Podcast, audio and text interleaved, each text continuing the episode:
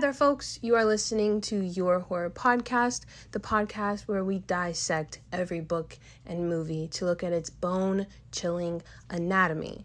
I am Avery, your movie loving bookworm of a host, and this week we have a movie in store, right? A very anticipated movie. If you follow the Instagram, you know what I'm talking about. If you follow the TikTok, you know what I'm talking about. Even if you follow me on Letterboxd, you probably know what I'm talking about. But before we get into that, what are we watching? What are we streaming? Currently, I am watching. What am I watching? Oh my gosh. I'm watching literally so many things and nothing at all. That's my problem. Um, I guess, I mean, the show that I've been watching most recently is The L Word Generation Q. It is a queer show that's been on since the early 2000s, very early 2000s. Like the first episode, I was a baby. Maybe I wasn't even born yet when it came out, but that's a that's a topic for another day. I also started a show on Shudder called The Discovery of Witches which takes place in London. It's just one of those supernatural types of shows that cover witches, vampires, and everything in between and underneath. And I've just been watching all kinds of different movies as well. I watched The Pale Blue Eye, which came out on January 6th, the same day as Megan. And uh, you can find that review on my Instagram if you're interested to know what I felt about it. But that is what I'm watching. That's what I'm streaming. I'm going to continue to watch more and more movies to figure out what I want to talk about with you all. But today, what I'm talking about is Megan. Everyone's new, either hated or loved animatronic doll since Chucky. I rated this a 4 out of 5 stars on Letterboxd with a brief little, you know, review of how I was feeling because it was a fun little goofy movie, you know. Everyone expected it to be to be stupid. Never me.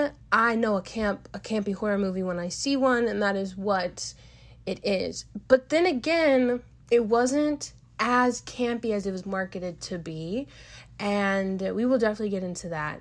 We're going to get into how this may or may not even compare to the original Child's Play in terms of the generational audiences.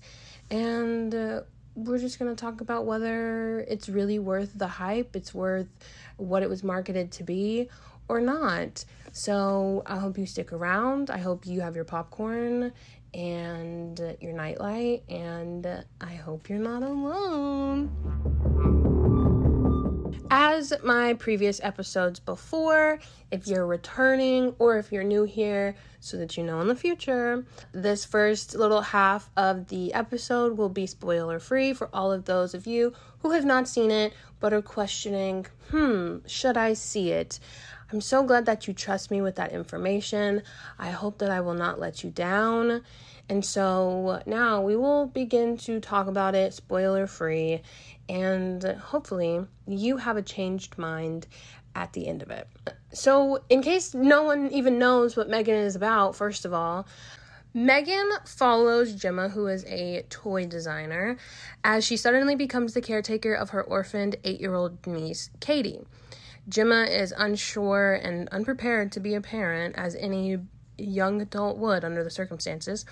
But under intense pressure at work, Gemma decides to pair her with her newest invention, Megan, which is a prototype, a decision that um, will have terrible, terrible consequences. Megan was directed by Gerard Johnstone, and his previous work involves Housebound, if you've seen that. But really, other than that, it seems that he just kind of does like shorts and episodes and stuff like that but it was produced by James Wan, who did Malignant. It was written by Akela Cooper. Let's talk about it. Akela Cooper is a black woman, and on this podcast, we support black filmmakers. James Wan also came up with the concept for the story as well, and uh, this is not the very first story that he has helped to bring to life this year. If you listen to the 2023 Movies to Anticipate episode, you know what I'm talking about. This movie stars Allison Williams as Gemma, Violet McGraw as Katie, Amy McDonald as the body of Megan, and Jenna Davis as the voice of Megan. Now, if you don't know who Jenna Davis is, where have you been on the internet in the past, I don't know, seven years? She she's an icon herself, a little penny nickel dime queen, and so so glad to see her um, pursuing other roles. Something cool about Megan is that in its opening weekend, it actually topped Get Out for the, you know, breaking the record of the most box office numbers, which the funny thing about it, that's why I say it's a cool fact, is that Allison Williams starred in both of those. So, the only thing that we can really come to terms with in terms of knowing both of these things is that Allison Williams is just a girl boss. You know, because she was in both movies and they both skyrocketed in box office numbers. Yeah. Yeah, only a girl boss, only an icon can really do that. And she did it. Now, the budget for this movie was $12 million. The opening weekend, it made $30 million and that's just in the US. Worldwide, it made $45 million. So that's why we say, like, yeah, this thing is doing numbers. And part of that is to the marketing because the marketing on this movie, I mean, very memorable. I think it, it became a trend itself, which in part kind of plays into the narrative of the movie. Um, and you know i love i love me a good movie with with stellar marketing. As a marketing person myself it's like i i can see a genius at work. And whoever was behind the marketing for megan was a genius. Megan definitely has been the word of mouth for several weeks maybe even several months and a lot of people were anticipating it. A lot of people didn't know what to to expect, but a lot of people also were a little worried that they weren't gonna like it. And I've talked to people who did have those very strong, terrible opinions.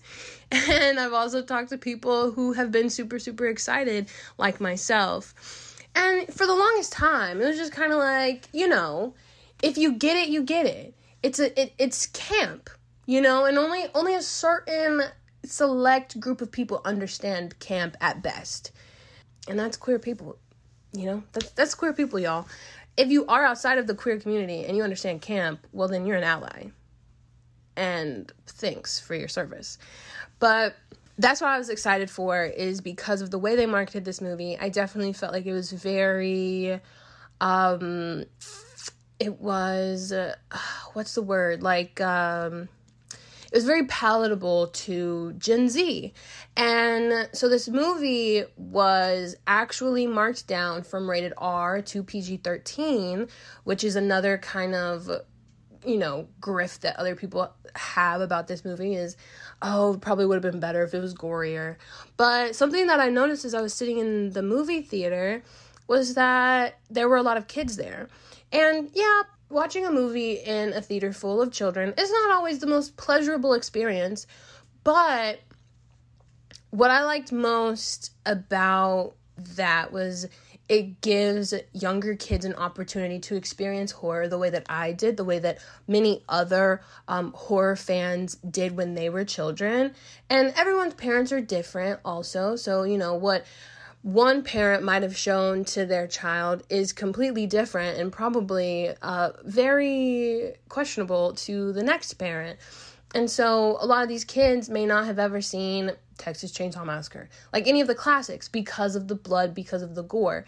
And so I feel like Megan gives them that opportunity to witness good horror that is age appropriate. So I that's kind of why if you read my review on Letterboxd or see what I have said on TikTok about it, that's why I say that I feel like Megan is the Gen Z's Chucky. Of course, no one can replace Child's Play. Child's Play is a classic. It will move on to be a classic for as long as the world spins. But if there were to be a competition, say like I don't know, a little a little baseball game or something, and somebody had to go up to bat against Child's Play, I feel like Megan, out of all the other killer doll anima animatronic doll movies that we have, Megan would be the best contender. Because with Child's Play, it actually did not pass any of the test screenings that they had for the film, and some critics even were a little iffy on the movie itself as they reviewed it and rated it, but it moved on to be a classic. And so with Megan, it, I feel like it's getting kind of the same um, kind of the same reception, if not a better reception, because we do have child's play to lay down that foundation of what that kind of movie can look like, right? And so I feel like, you know, I don't know. I think I've never I I love Child's Play. Um, but in terms of other doll movies, it's okay. Annabelle, I've never really like been like, "Oh my god, I love Annabelle." Right? The Boy, never really been a big a big fan of The Boy either. And so it's just like I feel like in terms of doll movies, like Child's Play and Megan, they're there. They're they're with each other, rightfully so. So I, I really liked this movie. I thought it was fun, and I think every now and then we deserve a little silly, goofy movie to, uh, like specifically horror movie. We deserve a little silly, goofy horror movie to just sit back, enjoy, and not have to think about all of the elevated aspects to, to understand the deeper narratives going on. No, like let's just have fun, right? And that's another reason why a lot of people don't like it is because they're like oh, it was predictable and it was boring. And it's like, is it just because there weren't any deeper symbolisms and, you know, like MacGuffins and, and things to make you strain your brain? To hurt your brain? Is that why you don't like it? I mean, if that's how you enjoy movies, by all means. I enjoy movies like that too, but sometimes I need a brain break, and Megan is the perfect brain break. Um, you know, she had great little one liners. Well, not one liners, because like sometimes those those can be corny. But her dialogue, her dialogue was so funny, so authentic, I would say, um, and very sassy. Like, obviously, you don't want to root for the killer. In Child's Play, you weren't rooting for Chucky. At least I wasn't. If y'all were, well, maybe you should see a psychiatrist. But, like, I wasn't. You don't want to root for the killer but in Megan, it was like she was so iconic that it was just like, mm, yeah, okay, go off, queen. Like that's how I was feeling. You know, Gemma would say something, she'd be like, Megan, turn off. And Megan was like, Are you sure? You know what? You know what? I would grab a drink with Megan once she's old enough. I would grab a drink with her because she is, wow. I you know she she kills people, but I mean you have to hand it to her. Like I said, she's iconic and she can dance. Yeah, we're gonna have a good time. I love the idea that Gen Z, younger Gen Z audience members can have a similar memory and a similar experience to that of Gen X with Child's Play. That's one of the strongest things about this movie. And so, anytime that anybody says, like, oh, it could have been bloodier, it could have been gorier, well, they're coming out with a rated R version soon. So, hold on to your britches and like I just feel like that's not a valid excuse to not like the movie. Mm. Like if they if I feel like if they were playing around with gore but like almost like teasingly and it kind of felt like they wanted to overstep that boundary but didn't because they were scared like if i got that impression from the movie yeah it would have been like you know they should have they should have just gone ahead and took the leap but they didn't they did it in a very like clean PG 13 way for kids. And I can appreciate that, especially when a lot of horror movies these days are either too complex for kids or too inappropriate. Some of the other, you know, likes that I did have was that I had a very, very strong start and it really sets the tone and the pace for the movie. Now, I can't exactly reveal that to you because that would be a spoiler, and I will talk about it a little later, but um, that's all I will give you now. And of course, that it was written by a black woman. You know, we love supporting black artists, black filmmakers, black women. Woo! And it also had so many like just like gasping moments. Like it allows the audience to be so intrigued and um and interactive with the movie. There were other like audience members that I would be sitting next to and Megan would start singing a song and they would be like, "Oh, she can sing too?" Yeah, Megan can do it all. I'm gonna just say that right now. Megan can do it all. And I'm not just hyping her up because I don't want her to come and kill me. Like I'm genu- I'm genuinely such a fan of her. but some of the things that I I didn't necessarily like um that kind of held me back from like rating it a 5 stars. There was just some like some like narrative flaws that I felt like could have been cleaned up a little bit or just were unnecessary once again, I can't reveal that because that would be a spoiler too. But once you do watch the movie, you can come back and uh, give give this another listen so that you can get all the insider scoops. But as I was watching the movie, um, I kind of just kept thinking. I don't know if y'all have ever heard about the um, dog on TikTok named Bunny, which Bunny, their owner, was their owner created this like system for them to be able to talk like with words. And so if bunny presses a button then it speaks it like the button will say something. And so like bunny can form full sentences or you know coherent sentences and kind of like talk to their owner.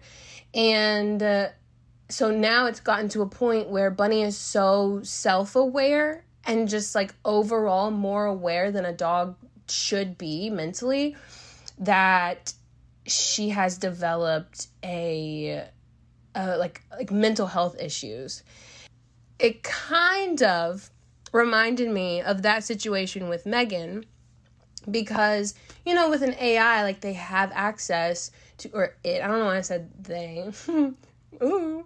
um it has more access to a lot of things, you know, within the cloud and, and the internet and stuff like that. And so it's like the more access to this information that you give an AI, the more advanced it becomes.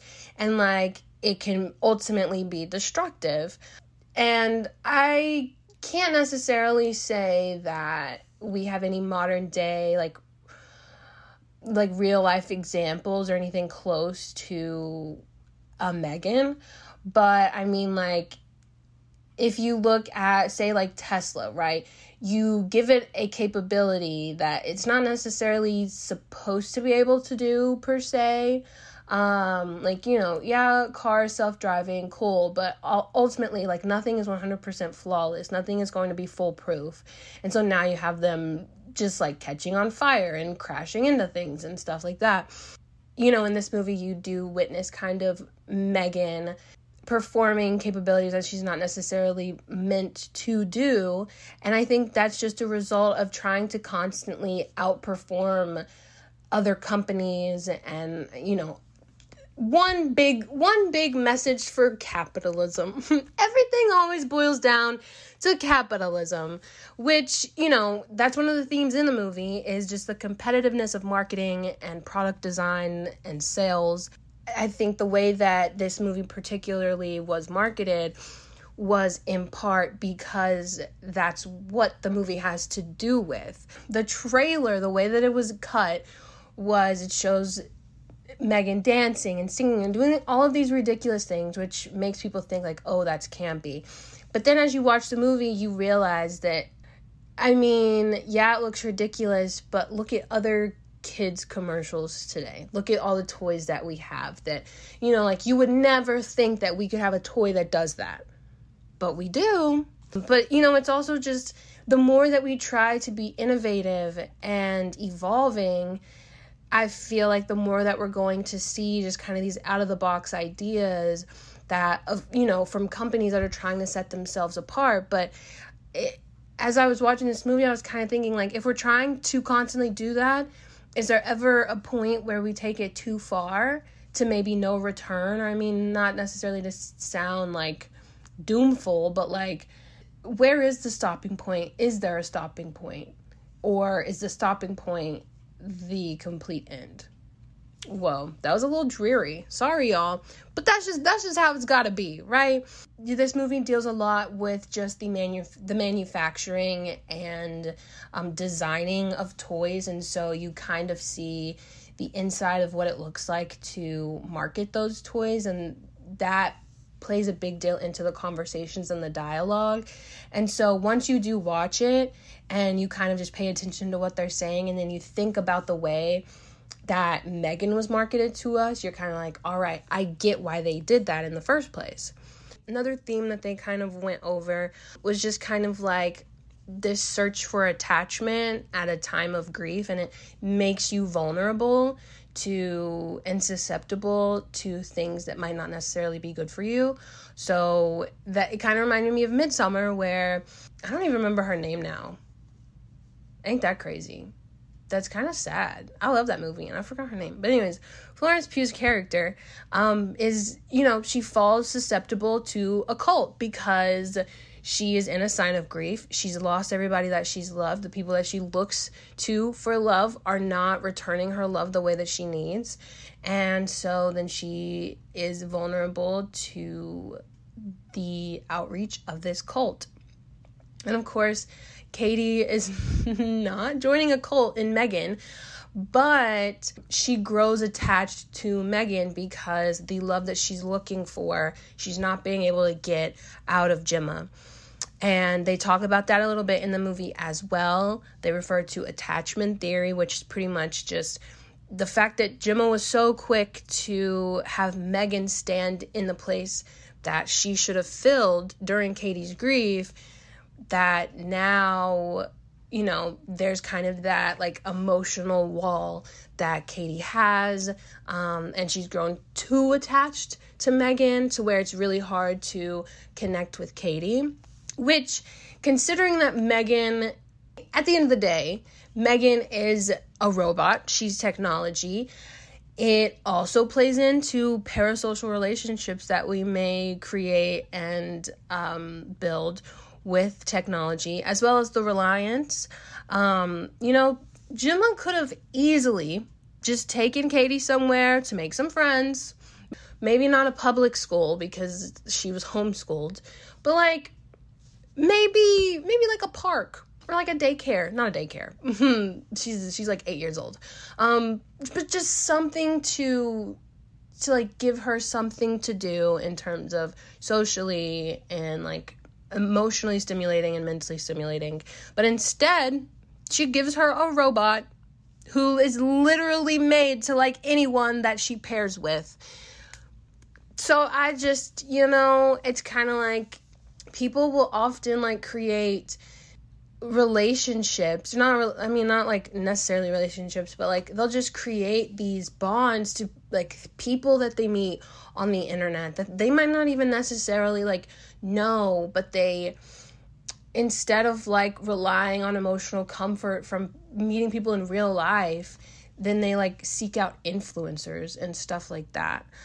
And that also just kind of goes into like the, there's a brief conversation of screen time um, that comes up you know katie was always given a screen limit screen time limit on her technology use and so i think that along with what i was saying about how it kind of gives gen z a modern horror movie to fall in love with essentially it's a true depiction of what the modern childhood looks like as well.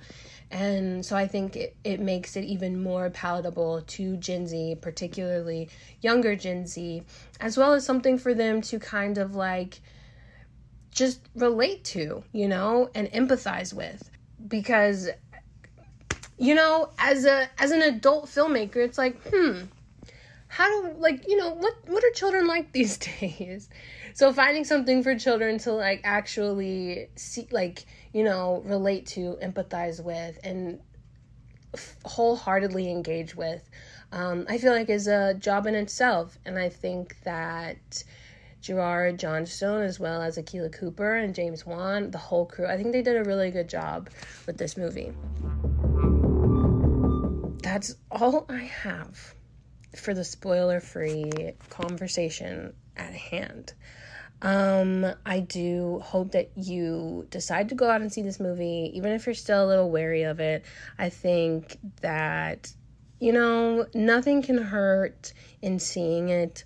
We got $5 movie ticket Tuesdays, you know, or go donate some blood for a free movie ticket if that's your worry. You know, you don't want to spend a mo- you don't want to spend money on a movie that you may not like. That's fair. But also don't rob yourself of an opportunity to see a really good movie that you you don't know if you would like unless you watch it you know this is your official warning that the spoilers are creeping in so if you don't want them spoiled i would leave if i were you personally but i'm not you so choose, choose whatever you feel is, is necessary for you live your truth and if you are still here thank you so much for sticking around staying strong if you're still here, it means you've either watched it or you just genuinely don't care for it to be spoiled, and I respect you for both. Now, like I've been saying before, I loved this movie. It truly was great. I had a few dislikes, but I really had to think hard about those dislikes because I think it was similar to what I said about Black Phone, where it was like, yeah, I liked it, but there was something off about it that it was like, this isn't the best movie. Yeah, it was fun, yeah, but like it's not the best. But like trying to think of why not was a little difficult. But then eventually I realized what it was. I will get into those as well as uh, spoil the hell out of everything else that I could not talk about before. Because the spoilers are the best part. Just don't tell the other people I said that. don't tell them I said that. Now, in terms of my likes, um, like I said, it did have a very strong start. It started off with the commercial for a pet that Gemma's company actually designed and um, released for sale. And it was a very outrageous commercial. But when you look at that versus the Megan trailer, it's kind of like it's kind of the same thing because Megan, you know, did the whole dancing thing, the singing thing, and we were like, this is absolutely crazy. But then when you see the perpetual pets, and you see that they're dancing in there too with their perpetual pets, and you can rub their butts and they like whatever, whatever it is. It was crazy, but it's really essentially the same thing we watched when Megan was advertised. And one thing that I really do like about the production of movies is when they begin with commercials or TV clips to introduce theme or tone of the movie. And so that's what this movie did. And I feel like it took up effect um, for the rest of the movie because it's then like you see it's so outrageous that it's kind of like this is obviously outrageous but then it's like okay well take a look at toy commercials that we have now you know? I used to have a i think it was called baby alive. It was literally a baby and it was um, an electronic baby that if you gave her water then she peed. Um, if you fed her there were i mean like they obviously kind of evolved over time and so they first started by like you put a diaper on them and if you gave them water or any kind of like drink then they would pee the diaper and you had to change it. And then um it eventually evolved so far that I mean I don't know what it looks like now but when I was a kid the last one that came out that I really really wanted was that thing peed and pooped. And I was like oh yes. I want the responsibility of a real parent Um, I don't know what made them poop. I think maybe you like fed them a certain type of like thing that came with the with the toy. I don't know. But anyways, that in itself is ridiculous, right?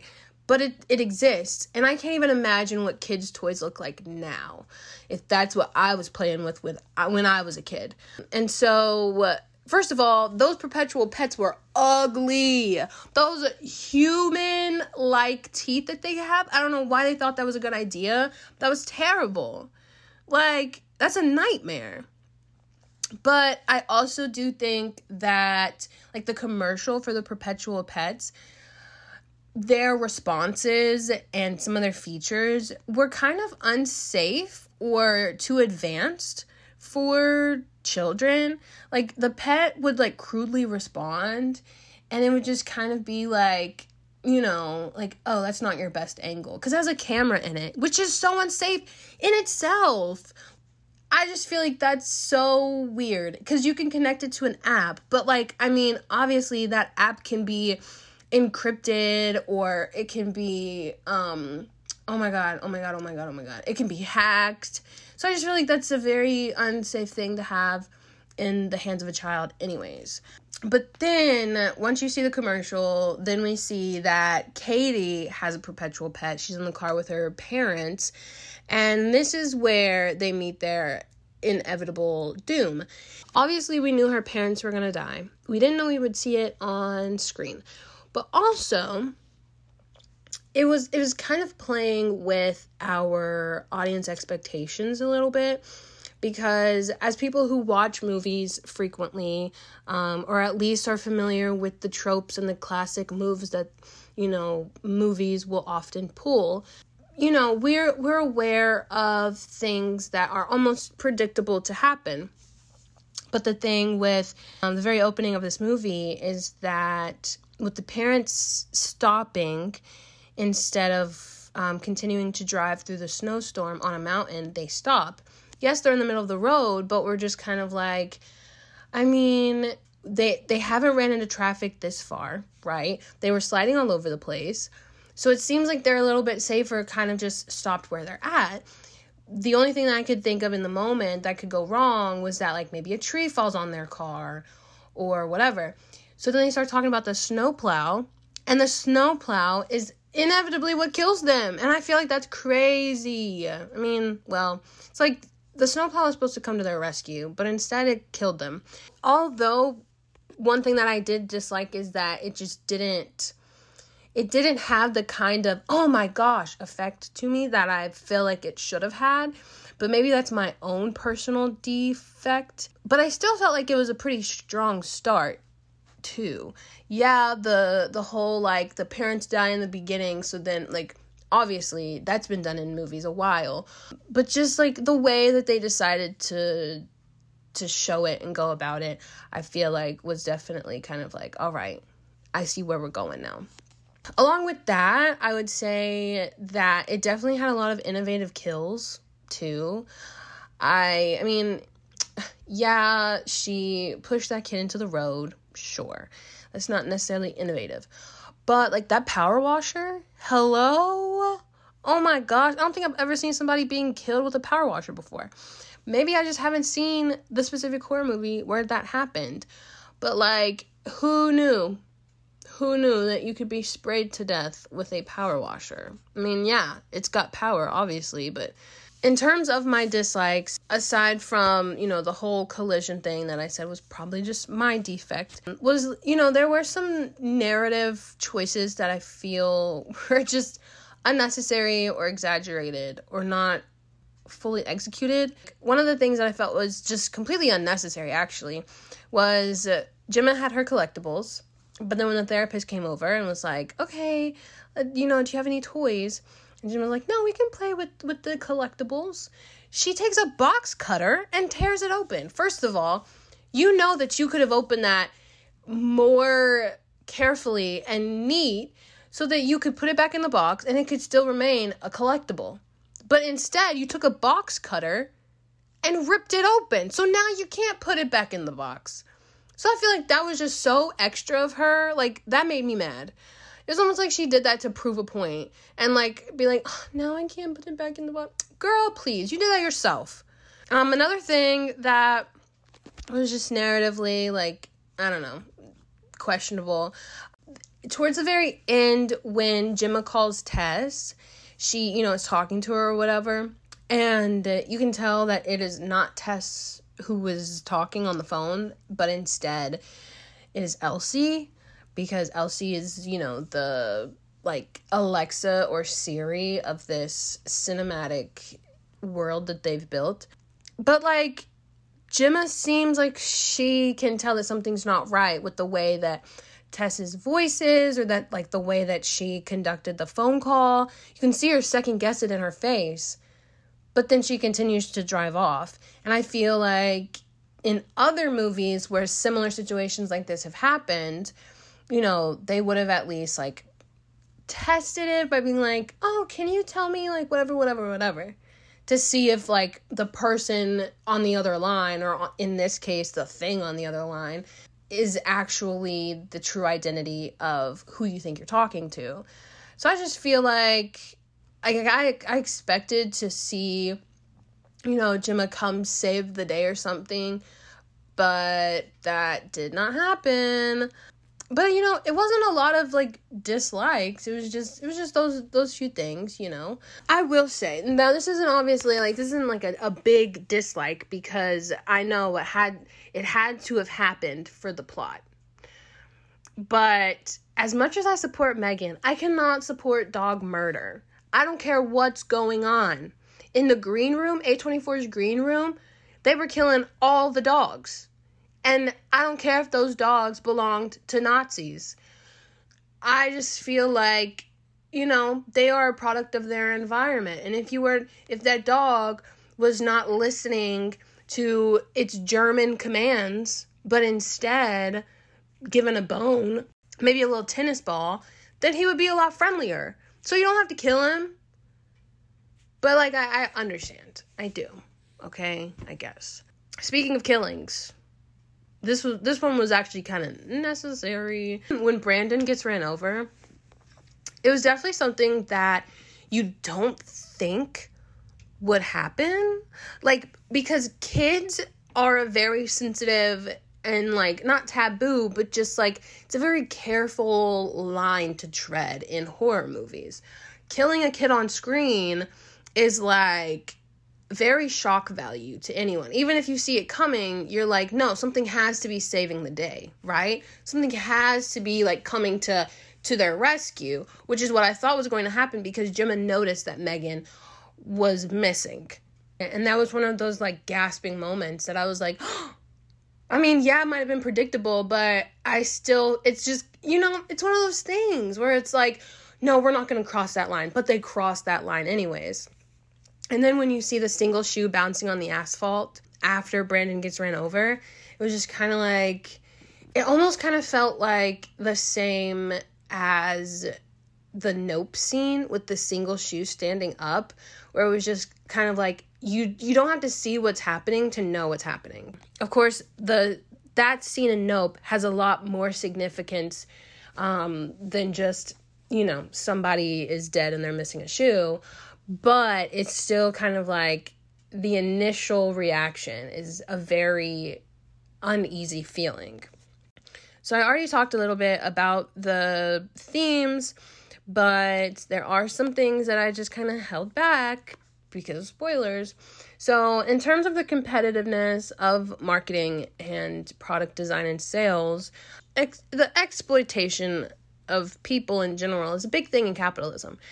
But in this movie particularly they exploit Cady for the sake of sales using her story as a sob story about her parents and it's like obviously Cady is still not over what happened to her but they turn her into this like spokesperson for megan when even you can see that like the bond that she has with Megan is not a healthy one. It's said multiple times in the movie. Megan has a bunch of defects, and David, the CEO, is like just so adamant on pushing it out, anyways, despite it being unsafe and unethical. But that also goes into ta- into the fact that Megan becomes a guinea pig um, because of those strict deadlines that David is putting onto Gemma, and so I feel like Gemma didn't fully think through her decision of like just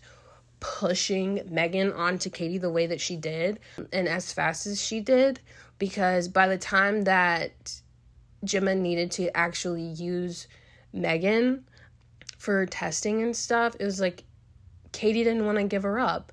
Which I mean, you try to take a, a toy away from any kid and it's like, no, they're they're not gonna let you. It's like I understand why Cady why Cady acted the way that she did, why she didn't want to be separated from Megan. And so, you know, then it does create kind of that like bad type of bonding and relationship between Cady and Megan. But another relationship that we need to talk about, another reliance, is Gemma's reliance on Elsie. Because and I mean, this was this was very realistic, obviously. I know people who will say, "Hey Alexa, I can't even tell you how many times in a day because Alexa can now control your home.